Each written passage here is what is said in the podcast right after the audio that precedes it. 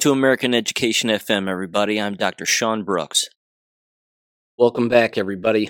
Okay, here's where I want to start.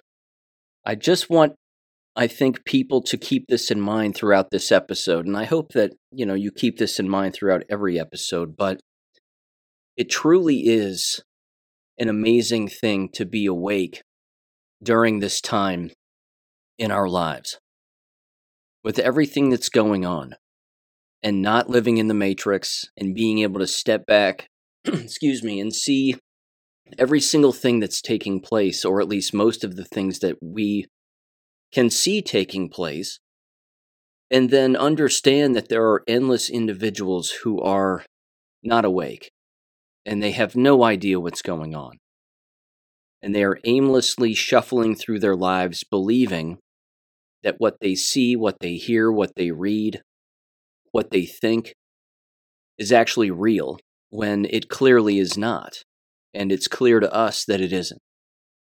And there are endless examples that I'm going to bring up in this episode, as I typically do in every episode, but I just want people to sort of keep that theme in mind that while an individual who is awake may sit and say, wow, this is really burdensome and you know this is really difficult to be awake during this time and around a great deal of people who are not.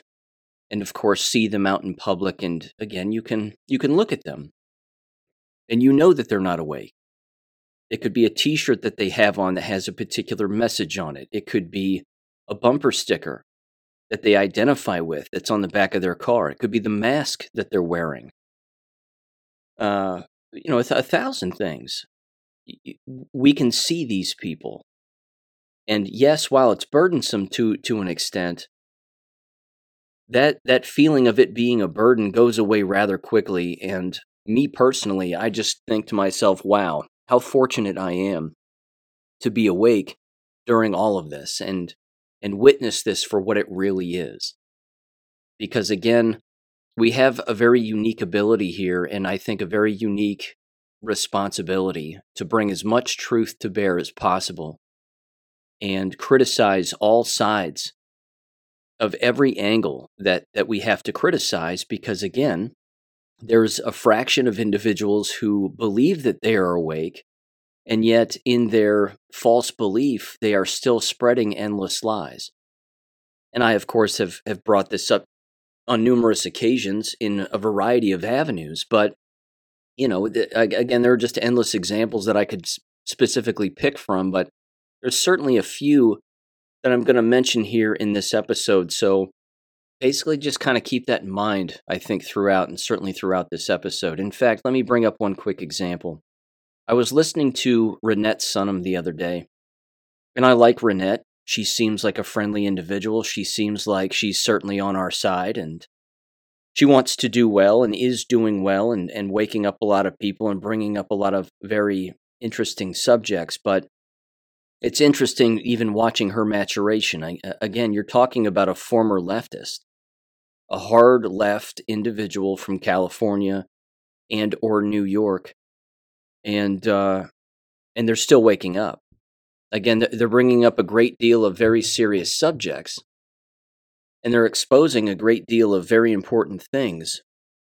But when I hear someone like what Renette was speaking about recently on her Substack channel, and it's like a 15 minute audio clip of her talking about this, but she's talking about the unnecessary nature of us dividing one another and how all of that division is purposefully manufactured to bring everybody down and destroy everybody and we're playing into the controller's hands quote unquote and a thousand other things. That's not necessarily true. This very simple fact remains and it is a fact that you cannot defeat an enemy if you don't hone in on what that enemy is where that enemy is and what that enemy does that's not divisive. It's only divisive for the people who don't know who the enemy is. It's only divisive for the individuals who, again, don't want to call out who the enemy is because it becomes it becomes offensive to them to some extent and to which i would say the easiest way to alleviate offense that a person feels, which is a feeling, okay, that's offensive. Well, that's a feeling. So, how do you alleviate that? You alleviate it with facts. It just means that you have more research to do, more reading to do, more listening to do, more watching to do. That's the issue here. Let me give you again one example. The individuals coming to our country illegally. Do all of them have ill intent? Of course not. Of course not. A child who is being pulled by the arm over a fence from one foreign country to another, time after time, that child doesn't have any ill harm or ill intent toward us. Of course not. Are there teenagers or even adults, male or female, who don't have ill intent? Of course there are. There are plenty of individuals, again, who are crossing our border who don't have ill intent toward us. They're in a foreign land, they know that. The questions have to do with who are the people who do have ill intent? Who's funding the entire thing? And can we call these people out? And the fact is is yes, we can. We know who they are. We know all of the different angles in which they control politicians, and we know that there is an apparatus in place that exists in our country that is seeking to destroy our country, which means you and me, us, all of us. That's happening on a constant basis. We get to divide people any way that we see fit, in particular, if it allows us and those around us who are not awake to see the enemy clearer and in a more objective viewpoint and from a more objective viewpoint. That has to happen. You can't paint with a wide brush all of the time. Sometimes you have to use a different brush, and it has to be a pinprick of a dot and say, that's the enemy. But then, if you do that often enough, you're going to see how frequent the enemy actually operates and where they exist and what they're actually doing. Again, all the NGOs that I've brought up on the show, like in the last episode, same thing. Again, these groups get together and they talk about trying to destroy our country. They don't say destroy, they say rework, remanage, rethink. We need to do all of this and do all of that, and we need to reimagine a particular country in, in which it benefits everybody. This is, this is ridiculous. This, of course, is our enemy. Then you have to look at the individuals and say who are these actual individual people getting together discussing this? And what are their motives? And who are they associated with? And where do they get their funding? And where is this all coming from? All of this matters. And we get to call these people out. Doesn't matter who they are. But it's getting, it's just, again, my whole point with this is, is the following you have to be able to call out your enemy. And it's not divisive to do so, like I said earlier. It's only divisive in the mind of the individual who doesn't know who the real enemy is. Again, if we were really evil people, we would be, again, getting together and talking about how we're going to take over the world and create this NGO and that 501c3 and this, that, and the other. And then we would walk down the street and we would start kicking all of these different races and different people and different genders right in the chest and knocking them to the ground and name calling and this, that, and the other. We don't do that. We don't do that. That's not us. That's what our enemy does, though. And us calling out the enemy for doing the things that they do that's not divisive. That's the truth. And anybody gets to do that, and we get to do that. So I would encourage people, even Renette, I would encourage her to not stop learning and not stop unlearning. And that when a person continues to learn and they bump up against something that gets a little uncomfortable because it starts to shake their comfortable delusion a little too much, and then they back away from it, that's usually the indicator that you need to keep going with that particular subject. That's a wall that you need to break through. Again, bringing up Renette Sunham, I'll give you an example. She wrote a Substack not that long ago about how she started watching Europa the Last Battle. Well, she openly stated in that, sub, in that Substack article that she didn't finish it. that she only got like one or two episodes in. Well, she's not done yet, is she? I mean, she's not finished yet.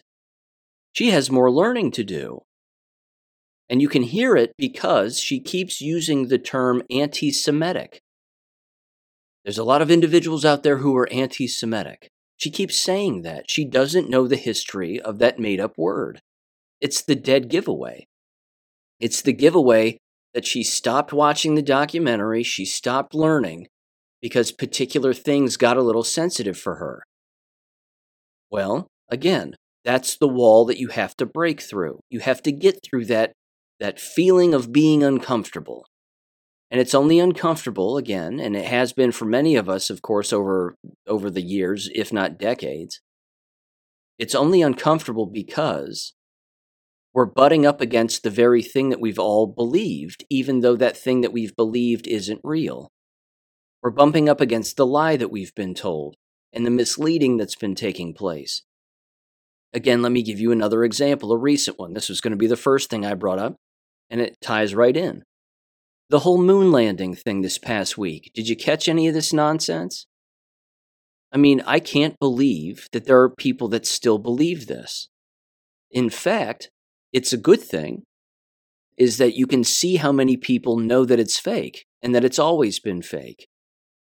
In fact, when the uh, again, if you're unaware, we actually landed on the moon, so they say. Of course, we didn't. It's fake. But there was a story about it last Thursday that some, you know, lunar rover landed on the moon for the first time since God knows when, and blah blah blah. You know, it's a it's a couple of uh, NPC fat boys sitting inside of this room and they're, you know, they're clapping their hands a little bit and, and fist pumping and going, yeah, we did it.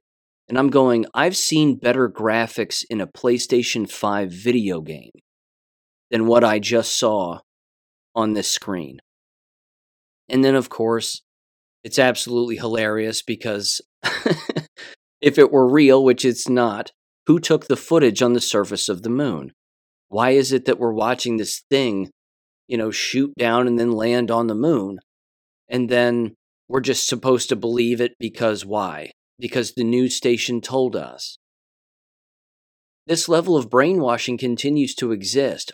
Fortunately, there are numerous individuals again that are waking up. In fact, if you don't believe me, get on Telegram and go over to Disclose TV, which I believe is the largest Telegram channel.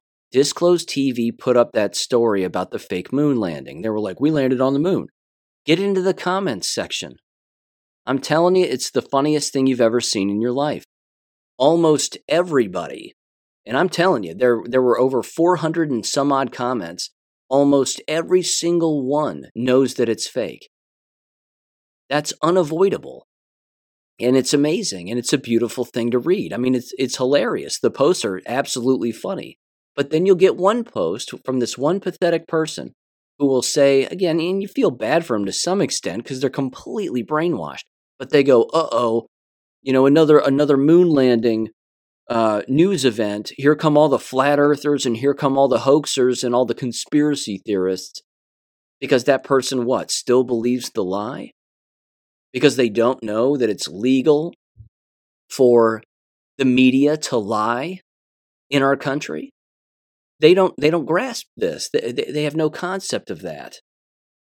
Again, the answer is always multi dimensions, and it's it's multiple dimensions deep. That's why that scene in the movie The Matrix is so important between Neo and the bald headed child. The bald headed child is bending this spoon. And Neo looks at him and he's he's observing him from a distance, and then he says, Here, you give it a try and he takes the spoon and he's looking at it and he's trying to bend it with his mind and the kid of course looks at him and says you have to get past it. You have to you have to understand that it's not that there's a spoon in your hand when you think that there is and it's not that you think that you can bend it which you can't. You have to understand that there is no spoon. That's the third dimension down that people have a hard time understanding. Again Take Renette Sunham, for example. Like I said earlier, she uses the term anti Semitic. Well, they want us divided and there's a lot of anti Semitism that exists, and we can't allow that, and they want us divided. Renette, there is no such thing as anti Semitism, it doesn't exist. It's a made up word by the very enemy that has to be called out because that's one of their strategies. One of their strategies in warfare is to make up names and then get people to use those names as, as if they're real when they aren't. And then, which I'll bring up here in just a second, create laws around those fake words and then dish out punishments if people don't go along with those fake words. Again, this is multi-dimensional warfare on a mental and emotional basis, and a social basis, and a physical basis because this is what centuries of lying has done. And breaking through all of that is not easy and it takes time. But when it gets uncomfortable, that's not when you revert back to, well, we shouldn't divide one another. No, we have to divide one another. We do it on a constant basis, don't we? The awake and the unawake, the jabbed and the unjabbed. Again, you, you can't you can't wake everybody up, but with a truthful message, it's just basic math. You're going to wake up someone. Somebody, someplace is going to change their entire outlook on things one piece at a time. If something gets said that shakes up or goes against a mainstream narrative or a mainstream wavelength of thought, which is typically, if it's mainstream, it's typically not factual. And that has to be disrupted. And people have to have the courage to do that from time to time. Let me give you another example of something that happened this past week. And again, this video clip was making the rounds, and I thought to myself a couple of things. I thought, well, okay. And then I thought, well, she's not awake yet. And it was Candace Owens. Again, apparently for the first time in her life, talking about what kinds of books the so called quote unquote, is it's her term, she used it, Nazis were burning. So, what kind of books were they burning? She said on her show, which of course is allowed to be on YouTube. Why? Because she makes YouTube money and she gets a kickback. So she's playing the YouTube game, but even so, let, let me focus in on her comments. Again, this must have been the first time she's figured this out that the books that they were burning on college campuses were pedophilic books. It was pornography. It was Marxism. It was communism. Those were the books that they were, it was Bolshevism. Those were the books that they were destroying. From those authors, those ideologies, those perversions, those satanic agendas, which happened to be at the time Jewish and still are to a great extent today. Same thing. But she's just now figured this out. Where she makes her mistake, of course, is not necessarily in her timing because she's not awake, let's face it. And numerous individuals like her, again, are, are waking up at different times and at different paces. But she still uses the term Nazi. Again, it goes back to there is no spoon. Think multidimensionally about it. Nazi is a, is a made up term. I've been over this a million times on the show, but people keep using it because they don't know. It's the dead giveaway again that they're not awake. It's a derogatory term. No one in Germany called themselves Nazis. They didn't do it. You and I wouldn't walk around calling ourselves ignorant or ignats, which is what it means. There's no location called Nazi Germany. it's not it's not on a map. It's not on a map. There's no town called Nazi and oh they're in the country Germany, so it's Nazi Germany. No. No, that's not what it was called. You're using Bolshevistic language created by Bolsheviks for the purpose of division. Well, we get to call out the divisive ones, don't we? We get to call out the people who create division. And as we know, who's the master of that division? Satan. We know that. And who do they worship? Satan. See how that see how that goes? This is again, this continues to be the problem. But this is also a, a part of the problem, and I have two particular stories here that I wanted to bring up again right off the top. This first one, again, same wavelength of thought here. Normalizing this division on, on one side should give away who the divisive ones really are and then what their motive is and what their agenda is. This comes from the website akronjewishnews.com. I didn't even know this site existed. Of course, at the top it says, We stand with Israel and stars everywhere, and okay. This is real. This is actually happening in our country. South Dakota Senate passes IHRA anti Semitism definition. This was on February 23rd of this year.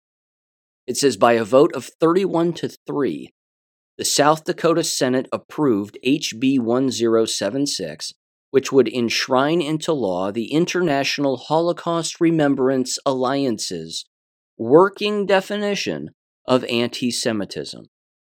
It says the following In the state, by having a clear definition of anti Semitism, law enforcement and education agencies can be better equipped to recognize and ultimately combat all forms of contemporary anti Semitism.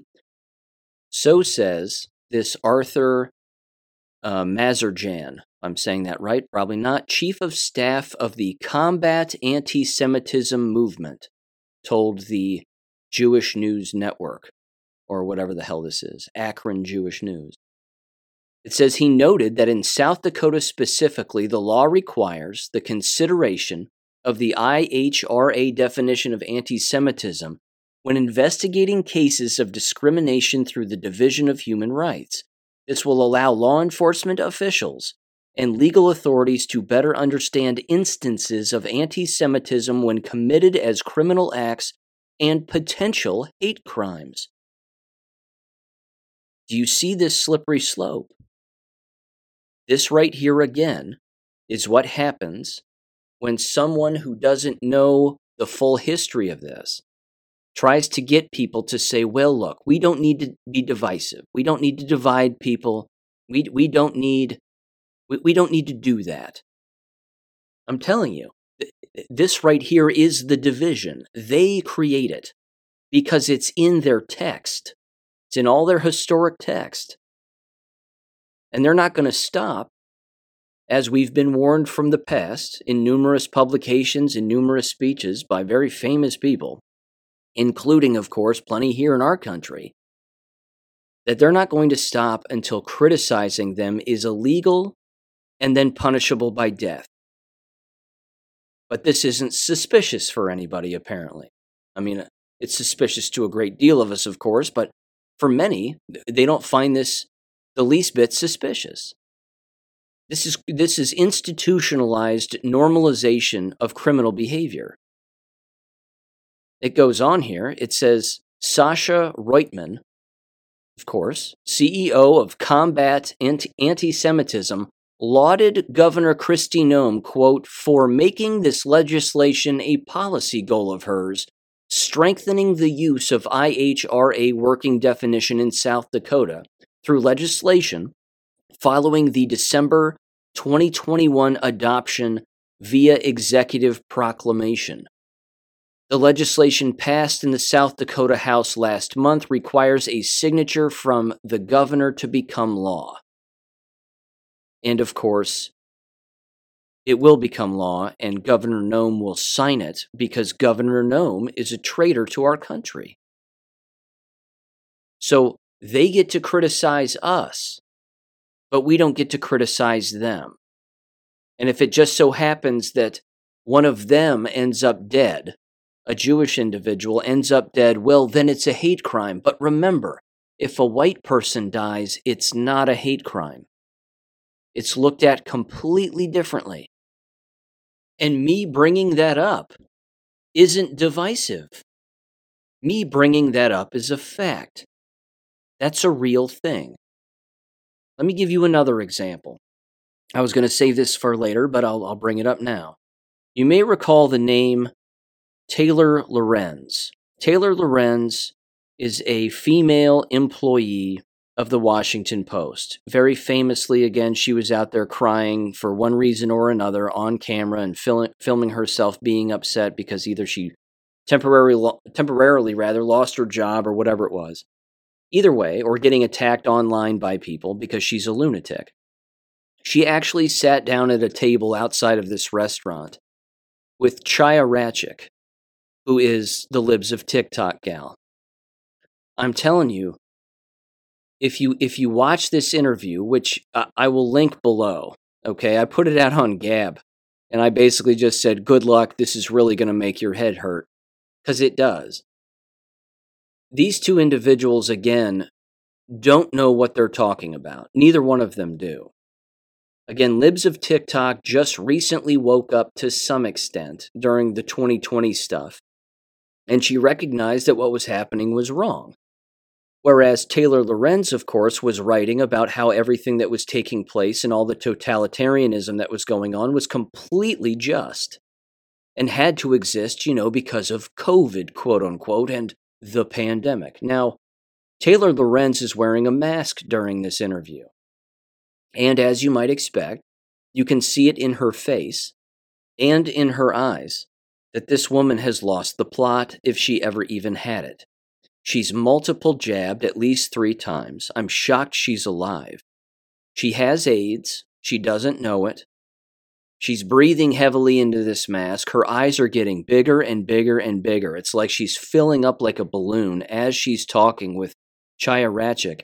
And Chaya Raichik, again, doesn't know everything that she's talking about. It really is this very interesting um, again, well, I would say this it's a case study in watching two individuals who both believe that they are awake when in fact neither one of them is. Neither one of them is awake. Again, there is no spoon. They're both there staring at spoons trying to bend them. There is no spoon. You're both wrong. They actually go back and forth about Uvalde, Texas. I found this particular part of the interview rather interesting. It was comical because Taylor Lorenz attacks Chaya Raichik for saying that the Uvalde shooter and murderer was a tranny. Now, again, there is no spoon. There was no shooting. Th- there was no tranny. That's it. There was an online picture of them dressed like a girl that that popped up immediately. So now you again in this useless conversation between these two dimwits, you have Taylor Lorenz trying to get Chaya Raichik to apologize for calling a murderer, so they both think. you following me here? They both think that this person was an actual murderer of children and staff member. Apologize for calling them a tranny when in fact they're not a tranny and you need to take that back. And then Chaya Raichik goes back and says, Well, Twitter community noted me on that comment, so it's been community noted. So, you know, it's it's not it's not real and, and that's fine. So now we're relying on Twitter to tell us the truth. It's not the individual human mind that can figure out what the truth is. We now have to have a useless conversation about something that didn't exist between two people. And then when we post about it online, well, if the online robot tells us that it's not real, then it must not be real. But if it tells us that it's real, well, then it must be real. You see the state of confusion here in our entire country and on the entire world? The multidimensional faceted approach of all of this brainwashing and the impact it's had on everybody. No one's free from this. Nobody. We've all been victimized by it. The only difference is is who wakes up and who doesn't. Again, very famously last week yet again, bringing it back to this real quickly. Last week, Alex Jones went on a tear about how a bunch of old white men are responsible for all of this corruption and all of this banking and all of these corrupt CEOs and all of this divisive messaging, that it's all, you know, just a bunch of old white men. We know that's not true. And then he'll slide in very casually later on. He'll slide in, well, you know, they're Christians and they're Jews and they're they're Muslims and they're this and they're that. but it's really just a bunch of old white men. Again, it's the dead giveaway. If a person is afraid of being specific with who the enemy is, that's, that's a bit of a problem. That's a problem. Again, take, take Catholic priests, for example. I know I'm going off the rails here a little bit, but it's the same thing. Is every priest a bad person? No. Are a great deal of them? Yes. Did they buy the COVID lie and get tricked? Yes. I'd say the vast majority of them did, didn't they? The pastors and ministers during the entire COVID lie, they had all their, you know, their so called flock wearing masks and distancing, and they played all of the games that Satan wanted them to play. So, who does that make them really? Does that make them better than anybody else? Does it make them more knowledgeable? Have they apologized? Wrap your head around that one too. Has the so called clergy apologized for the entire lie? I haven't heard anybody apologize for it yet. Not school officials, not city council members, not priests and ministers, regardless of the denomination. Haven't heard anybody apologize. That's because they haven't come to grips with what they've done. They haven't learned yet. We get to call these people out. We get to call them out for not being awake. This kind of awareness matters. This is a big deal. Let me give you another example. I, I, I, mean, I can just keep ringing these off one after the other. Almost everybody, again, like clockwork, heard the story this past week of a female University of Georgia student who was murdered by a Mexican illegal alien. At the very least, he's Mexican. God knows what country he came from originally, but, you know, whatever. South of the border, we'll say. But the thing to keep in mind, again, is that first of all, and I'm going to spend a, just a second on this particular story, but first of all, people have to understand that illegal aliens kill American citizens all of the time. Again, murder happens constantly in the United States. But the news will cherry pick a particular story in a particular location and then elicit a response and a thousand other things. I think that from that unfortunate event, and I wouldn't wish, of, of course, I wouldn't wish that on anybody, but there's a lesson that needs to be learned here. And again, it's a lesson I've brought up numerous times, and you can probably figure out where I'm going with this, and it has to do with vigilance. Only in a brainwashed society, okay, Follow me on this now for just a second. Only in a brainwashed society and with a brainwashed individual do they give themselves away as being brainwashed because of the things that they do that actually bring about harm, and yet they don't know that what they're doing as an individual brings about harm. Now, I fully understand that what I'm about to say is not popular for people. It's not a popular take. Gee, Sean, you should be more sensitive. Well, look, I would say the same thing if it was a family member of mine, same kind of thing. When an individual in our country, as was the case with this young girl, when you put your life on the internet, your name, your location, what you do, and when you're about to do it, and then, of course, you broadcast that everywhere for everyone to see, there are going to be people who see that. And those people who see it don't always have good intent. Now, I don't know if this Mexican who killed her was walking around with a cell phone going, oh, this girl lives locally because it says so on her Instagram page. It says she's going to go out for a morning jog because this is apparently something that she always does. So she says on her own Instagram page, I'm going to go kill her now. I don't know if he did that or not. It doesn't matter one way or another. The point is, is that it shows a lack of vigilance on the part of the victim, which only increases what? Victims. When people aren't vigilant in a dangerous world, you're going to be the victim of something. If your head isn't on a swivel, if you're not carrying a gun, if you don't know how to use it, if again you're you're broadcasting your life on the internet and your location and everything else for everything you know for everyone to see if people have bought into the lie of living in cities and working in cities and You know, I'm going to make it in the big time, so let's go to a city. And, and they believe all of this.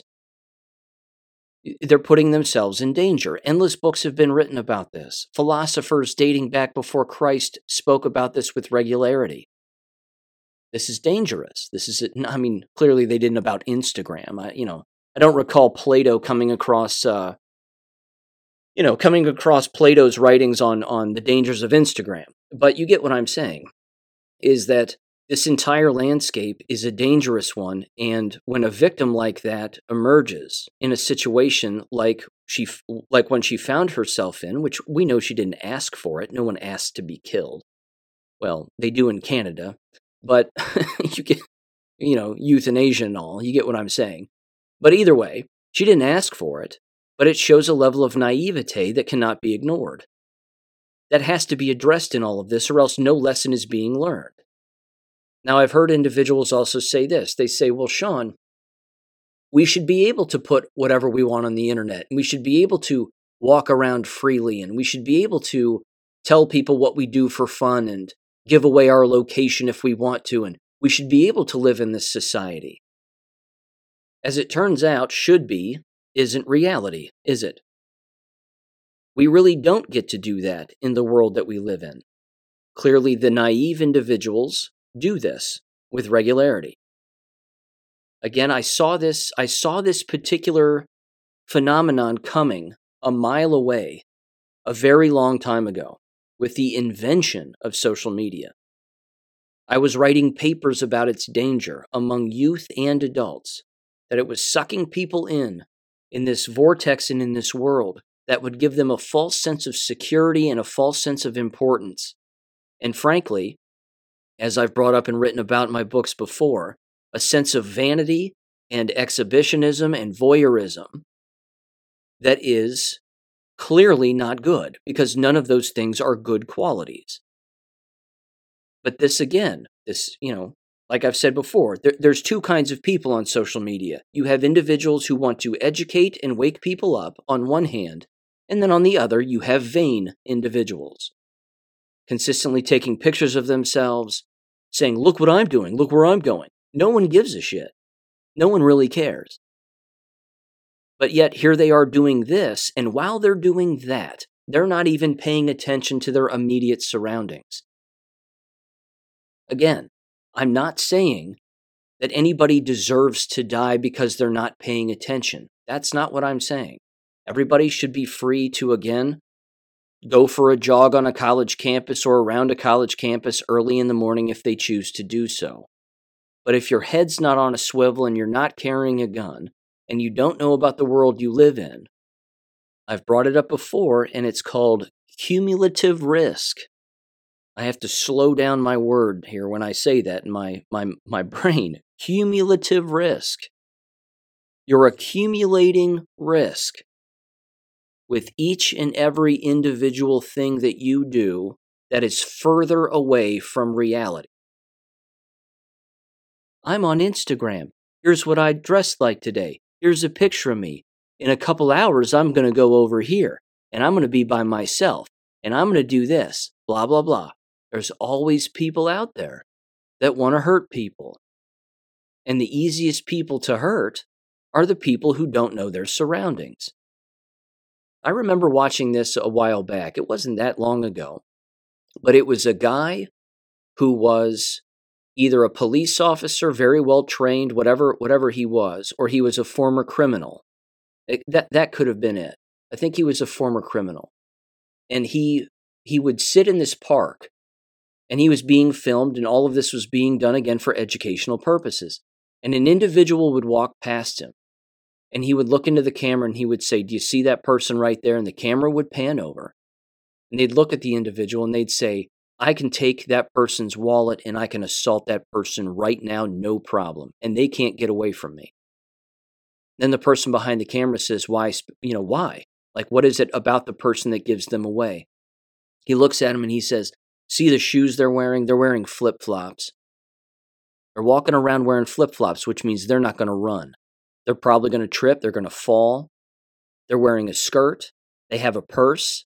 It's not wrapped around them, it's just hanging off of their arm. I can I can do basically whatever I want to that person. And I know that they're not carrying a gun and that they don't have a knife on them.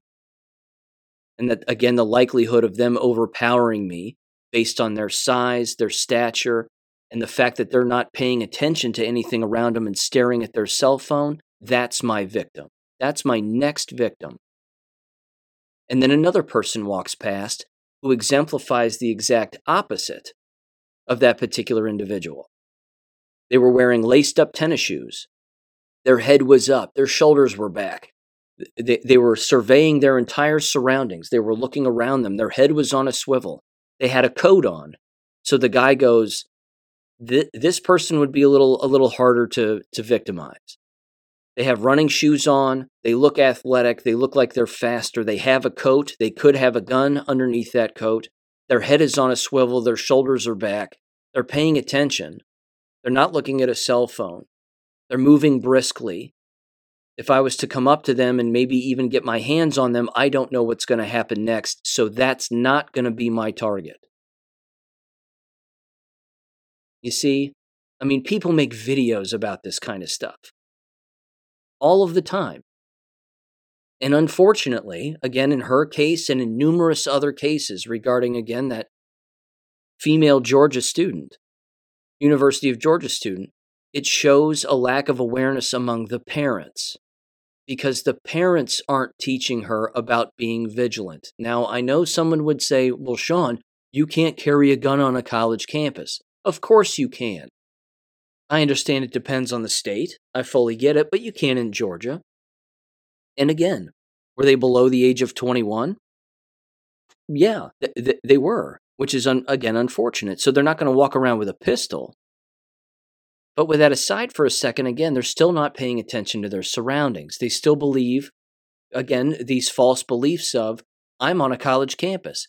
Everybody here is, you know, exists here to have fun everything is going to be safe. Nothing bad's ever going to happen to me. I mean, even those thoughts don't necessarily enter their mind because that's how far away and removed from reality they actually are.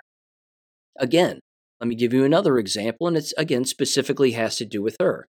And I'm not making fun of this departed individual. That's not what I'm doing. I'm simply trying to highlight the, the numerous different characteristics that exist within a singular individual and where the l- real lessons can be learned on whether or not said individual, or any individual for that matter, is awake or not. This was a nurse. This was a studying nurse at a major university. Was this person jabbed? Probably. They'd have to be. They would have to be COVID jabbed. Because again, to be a nurse, you have to be, don't you? Isn't that still a thing? Yes, it's possible she filled out an exemption. Again, I don't I'm not trying to hone in on her jab status. I'm simply saying what an odd profession to pick for someone who again would be awake. Wanting to be a nurse in this day and age is for people who are dead asleep and don't know what's going on.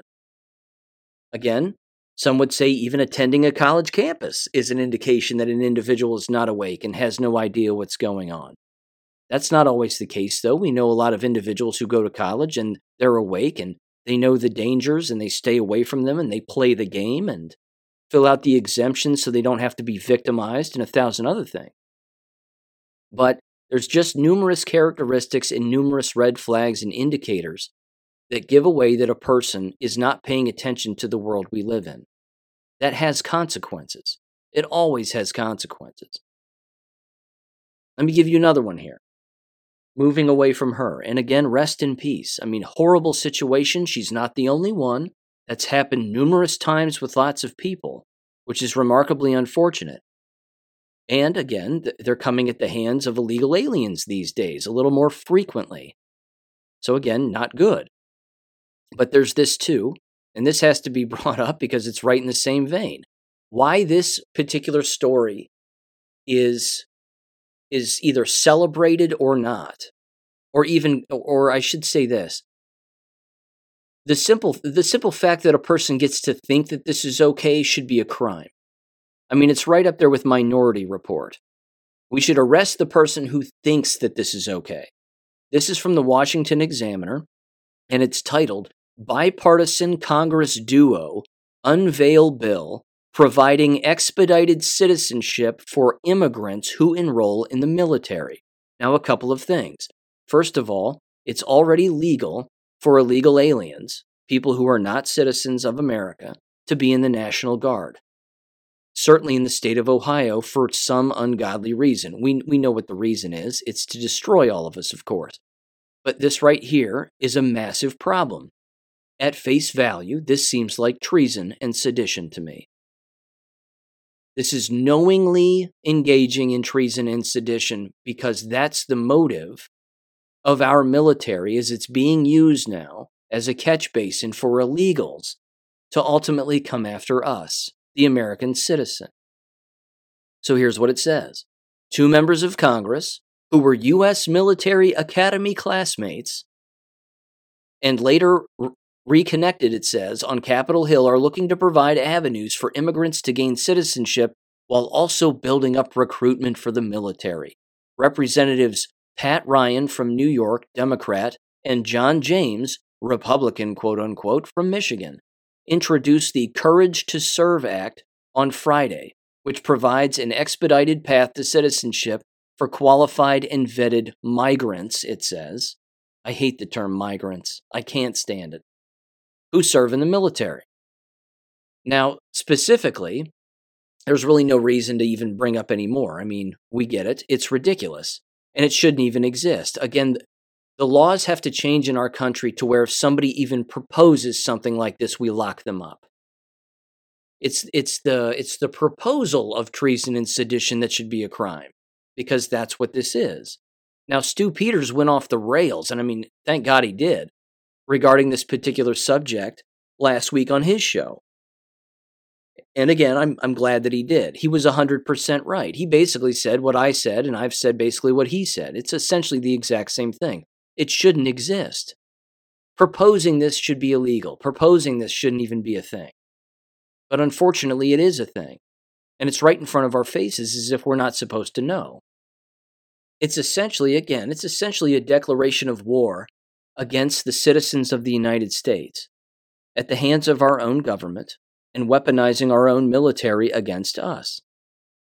Again, it's only a matter of time before foreign citizens become generals in our own country and act- actually attain a higher status in the military. Then what happens? I mean, let's play the long game on that scenario. Think about that for a while. What do you think the long term plan is for all of that? And who's responsible? Who's responsible for drafting such legislation? It's not these two guys. These two guys are blackmailed. They're blackmailed by the Jewish lobby. It's the same thing, same game, same controllers, the same things playing out here. They're just the figureheads. They stamp their names on it at the bottom of the so called bill. Again, it's bipartisan, so we got two people who seemingly oppose one another in that fake construct. And they both agree on this magically. Isn't that interesting? Well, who actually wrote it? Who came up with this plan? It wasn't them. It certainly wasn't them. Destroying our military from the inside is their plan against us.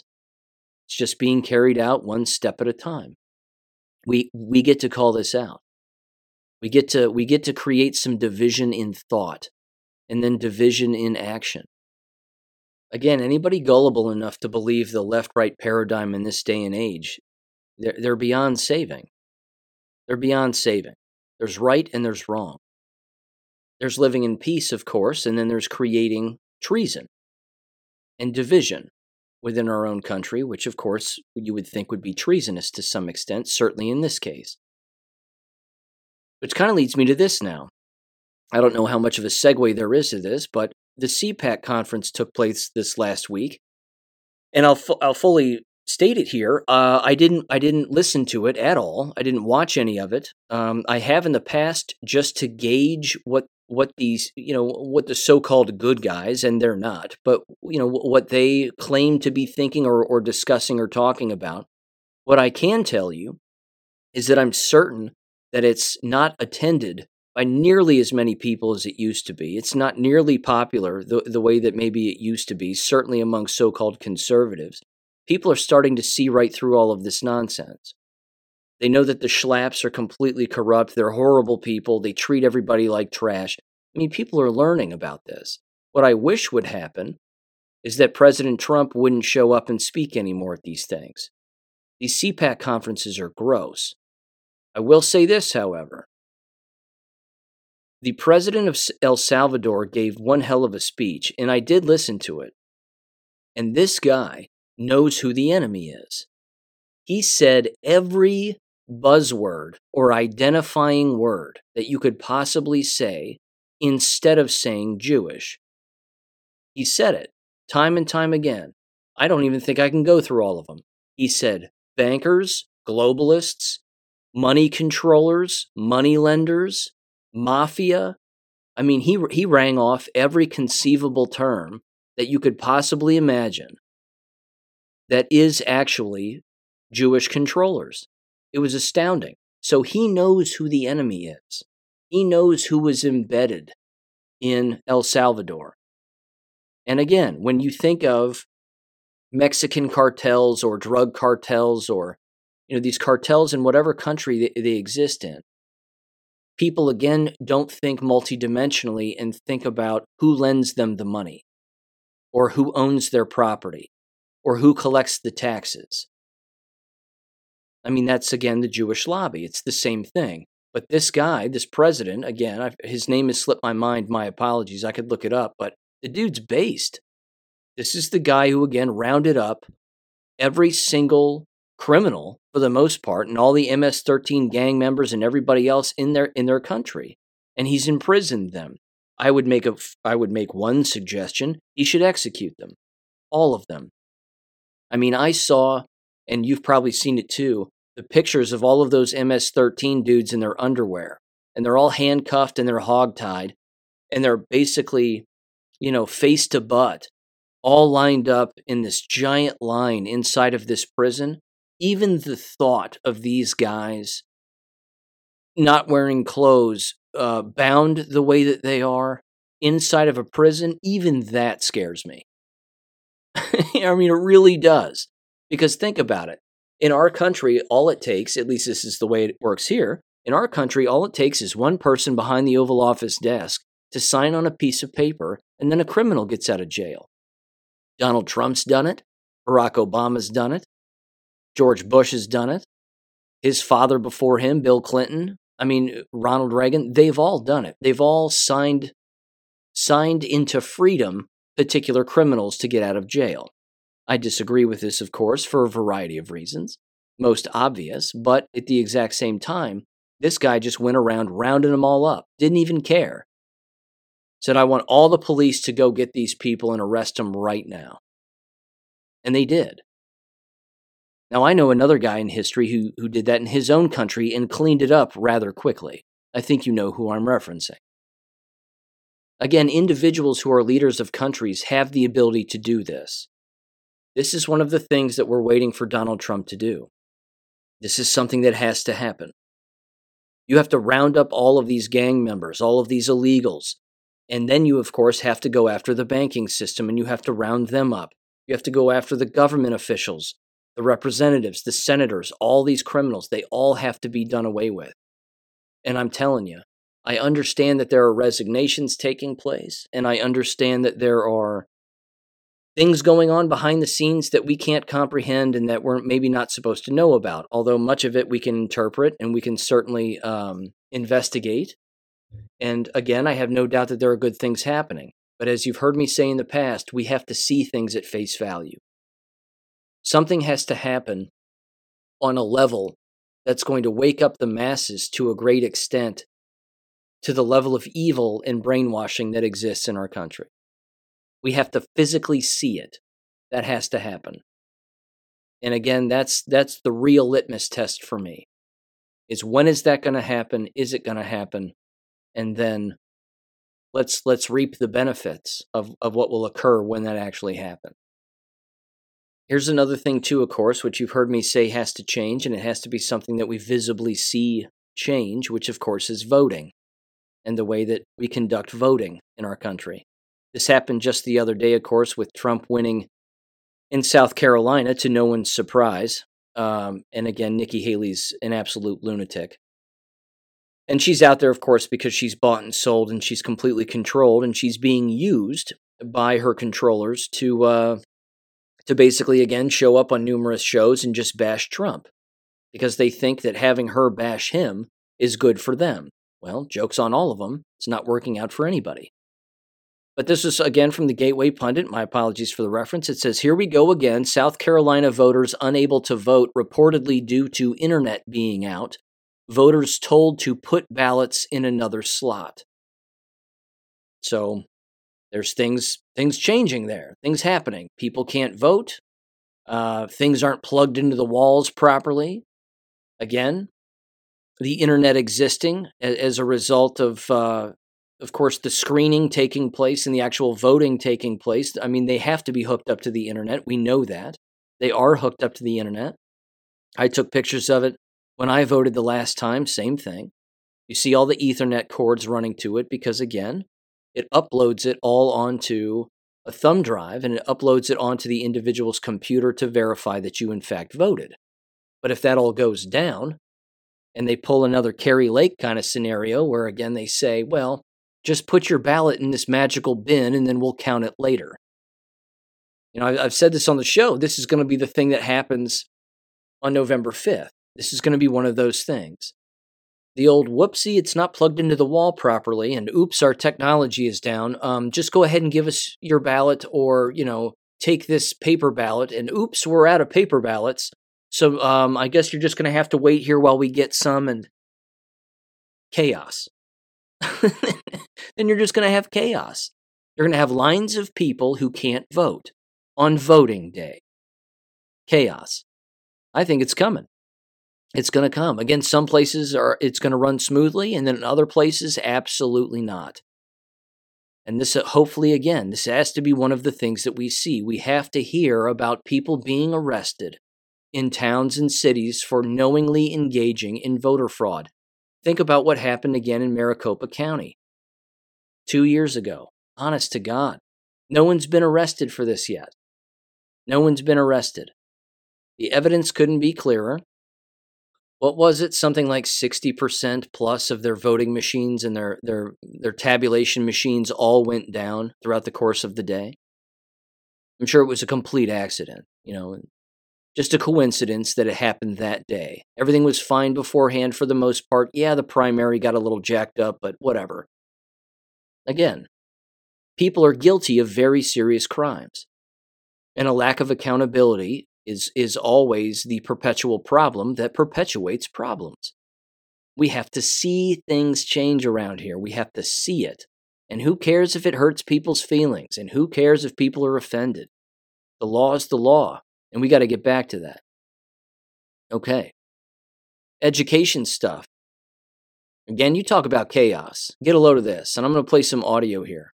Chicago Board of Education votes unanimously to remove resource officers from city schools. Now, this is uh, this was an interesting article, and I'm going to kind of do my best to summarize it a little bit. The officers themselves don't necessarily want to leave these schools. And apparently, the Chicago public schools have basically allowed, at least this is my interpretation of it, they've allowed this to be a decision that is left to the actual building principals. That if the building principals want an armed SRO on their on their school campus, then they get to have them. But what's the one thing that they apparently all want? And keep in mind, it's even students themselves who are protesting to actually have resource officers removed from the schools themselves. What do the students want? The students want restorative justice practices. That's right. They want the very failed thing that doesn't work at all, that I've brought up at length on this show. They want that in place of school resource officers who are armed, who can swoop in very quickly and stop a particular illegal activity from happening, and of course, arrest someone because it's visibly obvious that they've engaged in a crime. In Chicago, in their public school system. Again, this is also what happens when you have the inmates running the asylum and you actually give any credence to what a student says and you care about what they think and how the building should be run. It's also the dead giveaway again when, as you've heard me say again regarding Brockton, Massachusetts, same kind of thing. When you when you propose the existence of a committee and you want children in that school district to sit on that committee, you're a fool. And you're asking for endless problems. No adult should be asking a child what they think about how to run a business, a multi million dollar business. it's absurd. But here's the uh, here's the local channels ABC Channel Seven out of Chicago news report on this from YouTube. Give this a listen in three, two, one a shift for Chicago Public Schools. Today, the Board of Education approves a plan to remove school resource officers in the schools. So, the policy work will start now over the next two months with the goal of, of having a policy for the board to review and approve by, by June of this year. Late today, board members voted on the whole school safety plan they say was years in the making. We are investing in these schools, and they will have the opportunity to decide how to use those funds. The resolution had been debated today and in previous days. The first public comment today from an Austin man so concerned with the plan to remove SROs and a limited time to speak, the board called for an emergency recess. Dwayne Truss shared more of his comments with journalists during the recess. Jameer Johnson said that he's going to respect the rights of local school council, and then I guess the the left said, no, no, no, get those officers out of the school. And it's like, what sense does that make? More than a dozen elected officials also shared their views, both in support and opposition of the plan. The blood is going to be on your hands if something happens to some kids or some teacher or some crazy parent in a parking lot at dismissal time. A call to pull police from Chicago Public Schools was heard in 2020 after the death of George Floyd with youth led protests about police brutality. Today, a rally before the board meeting. Those who support this new way to keep students and staff safe without SROs and redirecting money to support and programs for students. It's so important for me to speak up because if, I, if I'm not able to speak up for my youth, they're not going to have the power to speak up. So somebody needs to set the example. So I'm going to set the example for my youth to be able to speak up. We're told over the next few months a plan will be developed to help those schools that have armed police officers on their campuses. Currently, 39 Chicago public schools have SROs. Ah, George Floyd. You see what happens with lying? This is this is the point I made earlier. Same point. This is what happens with lying. And when lies are believed, they lead to policy and it leads to policy implementation and policy change, all based on a lie. I'm absolutely shocked that people continue to send their children to school environments. I'm completely shocked. However, it's the indicator. It's the indicator that they're not awake, they're not aware, that I, I don't want to go so far as to say they're brainwashed, but but they but many of them, of course, as we know, certainly are. And we know again that there are many parents who who are awake, and even their children are awake, and they're still going into these environments by and large because either they're about to graduate or they're about to leave, and and they don't want to leave right at the end. They just want to finish and then get out. I mean, I understand that also, but it's this mentality of, of individuals thinking that nothing bad is ever going to happen to them. That, oh, that happened in that other school, or oh, that happened in that other state, or in that city. That it'll never happen here. It'll never happen to me. I'm telling you, it's just not a way to walk through life, assuming a number of different things that are remarkably dangerous aren't going to happen to you or the people that you know. But again, this is the entire education business. Uh, again, if you walk into an education environment and you ask these so called school psychologists or any of these teachers or any of these administrators about Edward Thorndike and the work of Edward Thorndike, they'd say, Who the hell's that? I mean, they, they don't have a clue. They don't know that he's the father of modern American educational psychology and that treating everybody like farm animals, in particular the people that run the buildings, is exactly the plan. That if you control the message, you control the people. They've got these individuals actually believing in Chicago that not having school resource officers is a good thing because it's it, it looks it looks dangerous with all of them around and it's not equitable because they don't exist in white schools the way that they do here. And so if we just do away with them here, then all of the good things in the world will just magically happen where we send our kids to school in the Chicago public school system. You have got to be kidding me. This is the chaos, ladies and gentlemen. This is it. Only a matter of time. Again, the guy was right. One of the public speakers, the blood's going to be on your hands if somebody gets killed. Uh huh. Yep. Then what? They don't care. They're school board members. They're running, arguably, the most corrupt school system on the face of the planet, and one of the largest on the face of the planet. These are not thinking people. But again, people just send their children there not knowing that they don't have to. They don't even know they don't even know Abeka exists. They don't even know that online education avenues exist. Which th- that actually brings me to this very quickly. I don't think I mentioned this in the last episode. When I was talking about Brockton, Massachusetts, okay, and and bringing up again all of the facts of that uh, absolute horror show over there.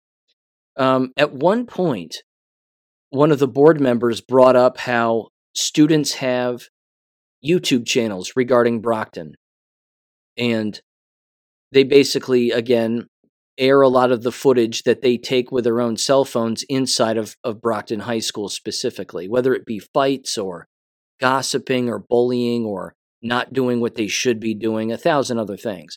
I actually got online and I watched one of these student created YouTube videos.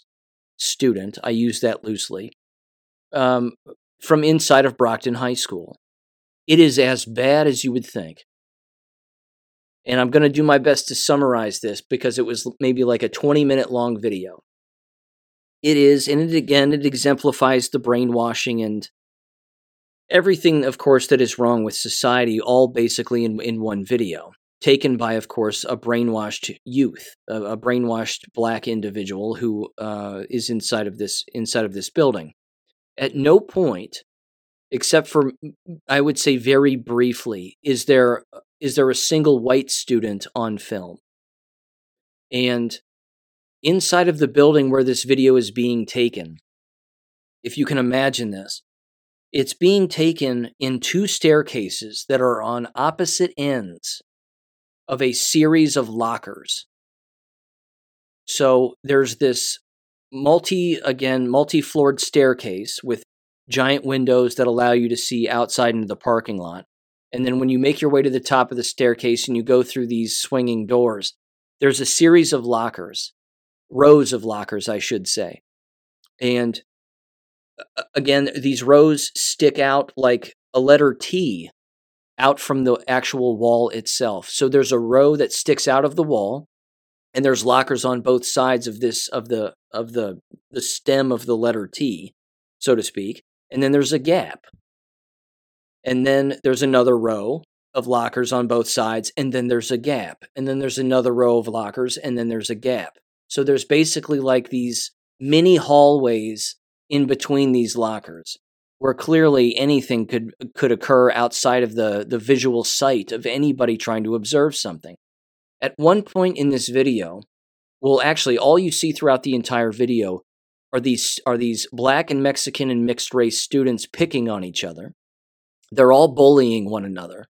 They're stealing each other's property and then running away with it and filming it and laughing. And then they get it back and then they high five.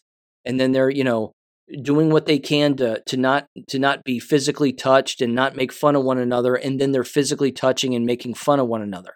It really is a sociopathic uh, psychopathic environment among these individuals. Remarkably dangerous. And then at one point well, it's remarkably dangerous from a developmental standpoint because these eh, these kids are just nuts. But at one particular point, there's what looks like kind of a Mexican looking guy, and he's uh, he's got a security like a security badge on him or like a security vest, and it says security on the back, and he's got a lanyard and a walkie talkie, and he walks past these students who are sitting in the staircase, not doing anything other than all the other things that I just described and, you know, he high fives them and they're like, yeah, yeah, yeah. And he high fives a couple more and then he walks past them all. Again, that's part of the that's part of the problem. They of course have a personnel problem. And as brought up earlier, too, with their cell phone policy, good luck taking that cell phone from that student who has himself a nice Brockton High School YouTube channel where it's just a bunch of wannabe gangster nonsense. And all they're doing is acting tough and taking footage of each other's tennis shoes and asking everybody how much they paid for them. Well, I paid $300 for these. I paid $400 for these. I paid $500 for these. It's just useless. It's useless. Again, these people are supposed to be someplace. They're supposed to be elsewhere in the building. It looked like it was being taken, like the footage was being taken in the middle of the day. It's like, don't you belong somewhere? Isn't there somewhere for you to go? But no one has the courage to talk to these people. I mean, no one has the courage to stand up to any of them. The inmates run the asylum. So, what's going to happen in Chicago when you take away the resource officers and you implement restorative practices? You're implementing a method that students know that they can take full advantage of. They can look an administrator right in the face and say, I promise I'm not going to do that anymore. I promise I, have learned my lesson. I understand. I, I like restorative practices. I get it. And they go, okay, okay, Jamal, head back to class now. And they go, thank you. And then they turn around and they smirk and they've got their fingers crossed and they walk out and then they're right back to doing what they're doing. These are dangerous environments. National security threat. There was also this one from last week, too. Uh, Syracuse, New York, if memory serves a black female who was 31 years old and the mother of a student in the building entered the school building pretending to be a student for the sole purpose of attacking her child's school teacher, female school teacher. Punched her in the face and in the nose numerous times, broke numerous bones. And again, the, the teacher is going to have serious long term problems uh, from a medical standpoint for a very long time. Again, they, they walked into the building uh, uninterrupted as a 31 year old black female parent with a hoodie over their head, pretending to be a student, and then again just walked right into the building, walked right into the classroom, and started wailing on this school teacher. But that won't happen in my class, and that won't happen in my school, and that won't happen, and that won't happen where I go to school. Yeah, keep saying that. Keep saying that. Keep saying those things. You've also, of course, heard me bring up numerous times the complete collapse from a financial standpoint regarding these places, whether they be K 12 schools, universities, you name it. Again, the well is drying up. The candle's being burned at both ends here. Eventually, there's not going to be a candle nor a wick anymore. It, I mean, the writing is certainly on the wall. Another prime example, before this one that I bring up, of course, was one that I brought up last week, having to do with Harvard University and how everybody has to be at least triple jab to even attend. Well, they're all going to be dead. I don't I don't I don't know what else to say. If you have to be triple jabbed to attend a brainwashing institution, I mean wrap your head around that. There won't be a Harvard in the future. There just won't.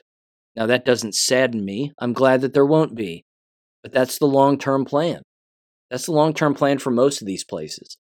Here was another one. This was tossed my way last week, uh, again toward the end of last week. Concordia University, latest to announce cuts amid fiscal challenges.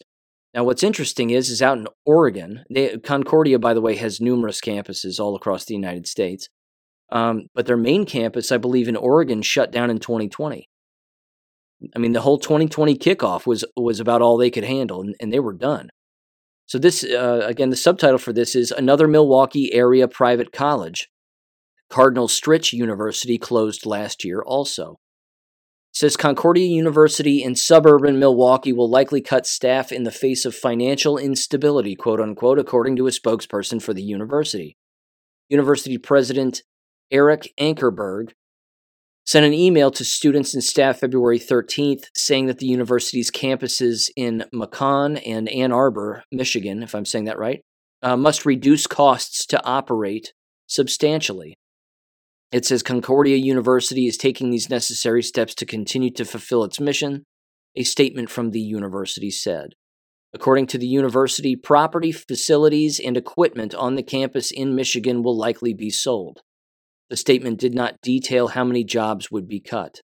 Both universities are a part of the Concordia University System, a nationwide network of colleges and universities that are run independently, but are all affiliated with the Lutheran Church Missouri Synod. I'm saying that right. It says that the two campuses merged in 2013 when Ann Arbor, quote, could not obtain needed cash flow, unquote. Enrollment has grown over average, on average rather, over the last decade. The suburban Milwaukee campus enrolled 6,274 students during the 22 23 school year compared to 1,359 students in Ann Arbor. Since 2013, enrollment at the Michigan campus has more than doubled. It says the announcement comes after the university staff completed a financial review on February 1st. Concordia's tax forms show that the school has run a deficit in five of the last six years, ranging from 2 million to $6.3 million. Again, adios. Don't know what else to say. Again, they don't have to replace it with anything, so don't think that they're going to replace it with something. And then again, just save everybody who, who lives there and works there and goes to school there. That's not the long term plan. The long term plan is to crush these places. Because if people don't have the money to send them, then they won't.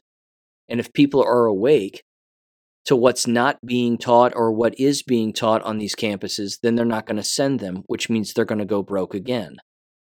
There's too many scenarios where these places are going broke, and the and again, the places going broke don't know why they're going broke. They have no idea that it's the subjects they're teaching, the things that they don't know, and of course, like I said at the top of this episode, the lies that they're falling for, and all of the false things that they believe. You can't keep a ship afloat that way. You just can't. Okay, jab stuff, but also school related. Let me bring this up. This was on Dr. Mike Yeadon's Telegram channel. He said that this was a speech sent to him by a friend out of New York regarding uh, a very specific bill that is titled Action Bill uh, 6761. And this is awful. And I'm going to read this guy's speech because he describes what this really means and what's really going on with this. And then, uh, yeah, we'll dive in here. So here's what this individual said apparently in their speech. They said, Good afternoon, everyone. Some of my ancestors spoke Spanish, so I am among friends here. We are all here to protect our families, our children, our communities, no matter where you come from. God created each of us, and if He gave you children, He gave them to you as a gift to raise them and teach them right from wrong. God did not give those children to government. We are here to talk about Bill A6761, a horrible, unimaginable piece of legislation that seeks to rip kids away from their parents and break up families. It says the bill removes all parental authority and decision making from where it belongs, with the child's parents. Bill A6761 says that a child can make their own decisions about having a surgery they want without telling their parents. It says that a child can take any drug or injection without their parents' approval. Just imagine how this bill, if passed into law, can be utilized to do medical procedures on kids after influencing them into wanting, quote unquote, the procedure, whether through social media, peer pressure, or social contagion or through teachers and therapists. The government has already done too much to our kids. Little by little, they've been destroying them more and more. First, they took God out of the school system. Of course, kids are going to get depressed when they are made to believe that they have no creator and no ultimate purpose. It goes on here, and it says, Then the government had has been directly responsible for bringing in drugs and promoting promiscuity and gender confusion, all of which caused depression and conflict between children and their parents. All of this has been with the aim of breaking up the family so the government can be in control of the population. Because people who are alone without a strong family structure are weaker and more vulnerable. Yep, it says that is just what the predatory powers want. And now Bill A6761 is a further leap on top of it all. The government wants to legalize that those poor kids that that they're halfway in control of already should now be easily should now easily rather be able to do irreversible harms to themselves with drugs, shots, and surgeries that they don't even understand the lifelong ramifications of. This proposed law is absolutely crazy. It does not make any sense. We all know that kids are very open to the power of suggestion and the power of persuasion, that kids can easily be influenced and even bribed, and that children just want instant gratification. Kids cannot properly think about and weigh the long term effects of their decisions. This is why children cannot legally marry, drive, vote, or buy alcohol or cigarettes. Yet the people who wrote the bill pretend that children of any age can give informed consent, quote unquote, to any medical procedure or treatment. The bill even says, unbelievably, that doctors won't be able to tell an infant's parents about the medical procedures that the infant has had, which the infant consented to, quote unquote, if the infant doesn't authorize, quote unquote, for the parents to be informed. Infant it sounds like a joke, but it's actually evil, it says. This is a purposeful plan to cut parents out of their kids' lives. Just imagine how this bill can be abused to medically experiment on our babies without our knowledge, all under the cover of the law. This is criminal. And no, Bill A6761 is not to help homeless kids. That's a lie and a falsehood to deceive you. There's already a law on the books that covers homeless kids. Bill A6761 covers all children! Exclamation point. The same bill is meant to harm all children. Bill A6761 is the depths of evil. It is not about helping kids, it's about destroying children and families. Please spread the word and oppose Bill A6761 with everything you've got. God bless you. Unquote. What more proof do people need that they need to pull their children out of these environments? Again, New York is just a testing ground. They do this kind of stuff, and again, like I said earlier, even proposing such a thing should be a crime. The mere proposal of this should be a crime because what, what, what are they proposing? They're proposing murder. That's what they're proposing. They're proposing childhood suicide. They're proposing the manipulation of children to ultimately end up dead or abused by the system or a thousand other things. This is how deep the corruption goes. School environments are the last places for American children. It's the last place anybody should go. Let me give you another example. This is on one of the chat boards that I pay attention to. It was titled the following They really are coming for your children. The poster said the following quote, our kids' private elementary school has three day middle school field trips every year, or a three day middle school field trip, it said, to a nature center. The nature center is pretty left with tree huggers and climate commies and whatnot, but most kids just roll their eyes and then go play on the ropes course. It says we got an email from the principal recently stating that this year, the middle school would not be participating in the field trip for the first time in 10 years. Apparently, they have inserted woke transgender sessions for the kids to learn about pronouns and gender spectrums and get groomed to be used and abused. It says, aside from the fact that this is really out of place at a nature center retreat, it really shows how insidious and pervasive this evil crap has become. Really proud of the principal for stepping up and rejecting this garbage, unquote. Yeah, good for them. The sad part, of course, is that numerous school principals would go along with it. And they'd say, Oh, you're doing that? Well, that sounds inclusive. That sounds really equitable. Well, we won't tell everybody that that's what you're going to do because we don't want you to lose participation.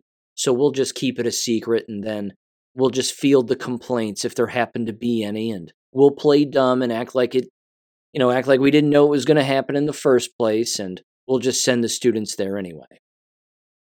Nothing good happens at camp. I thought this was a well-known fact. I thought I thought people knew this. You don't send your kids to a camp.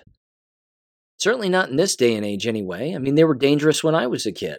I never went. Our school offered one up. I've told that story before. They offered one up, and I said, no, I'm not going. And what comes out of those camps once they're all done and everybody comes back? There's always some dirty stories about something that took place. Again, these places are dangerous. They're all dangerous, and their affiliations are dangerous. So yeah, good for the principal and good for, you know, shielding those students and those parents from that particular environment. And hopefully, again, it sounds like they made the parents e- even aware, which is great because hopefully the camp just ceases to exist in the future. But good Lord, this is the direction. This is what's going on. So here's what I'm going to do. I'm going to end with this one.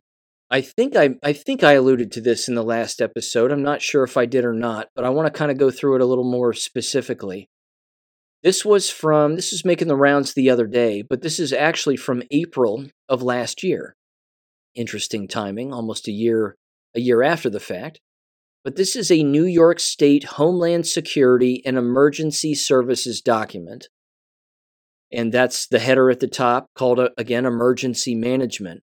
And it is titled Space Weather Response DHSES Executive Checklist and then it has scope to be used by leadership in a potential event that has impact on state infrastructure or residents.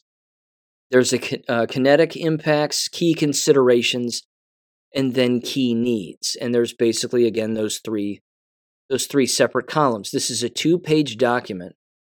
And again, if it's to be believed, which the, the document looks real, but this particular caption below it says, Hi, I just wanted to share with you my husband came home this morning with something he received for the first time ever in 23 years of law enforcement.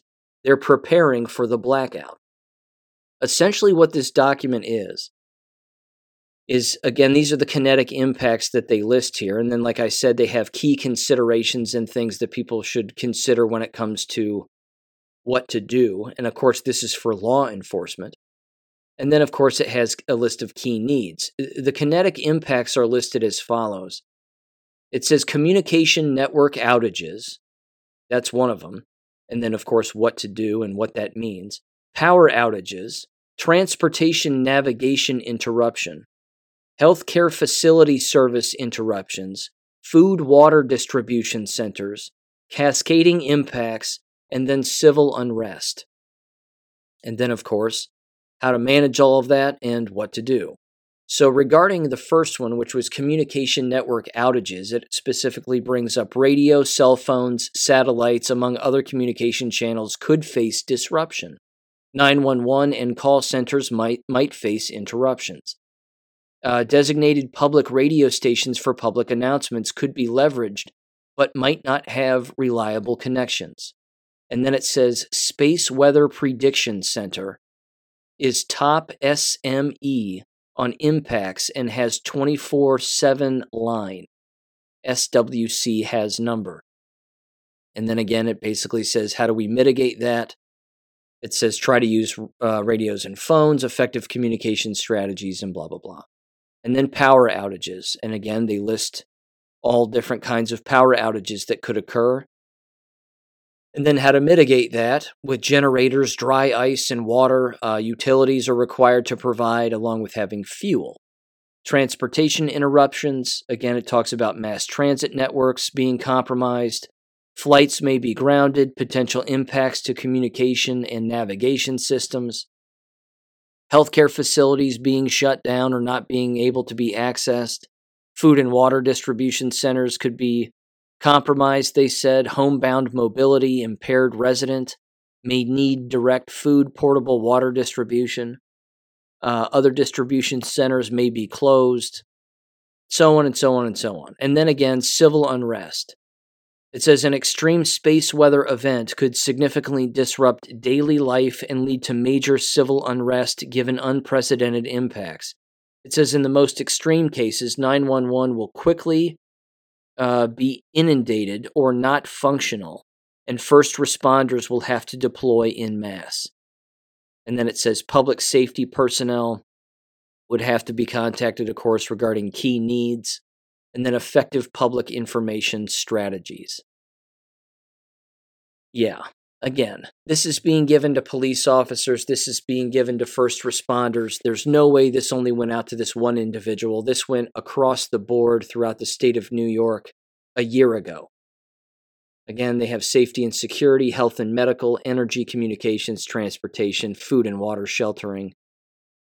Prepare, activate, respond. Uh, you know, a giant checklist of of what to do and where to go and how to behave.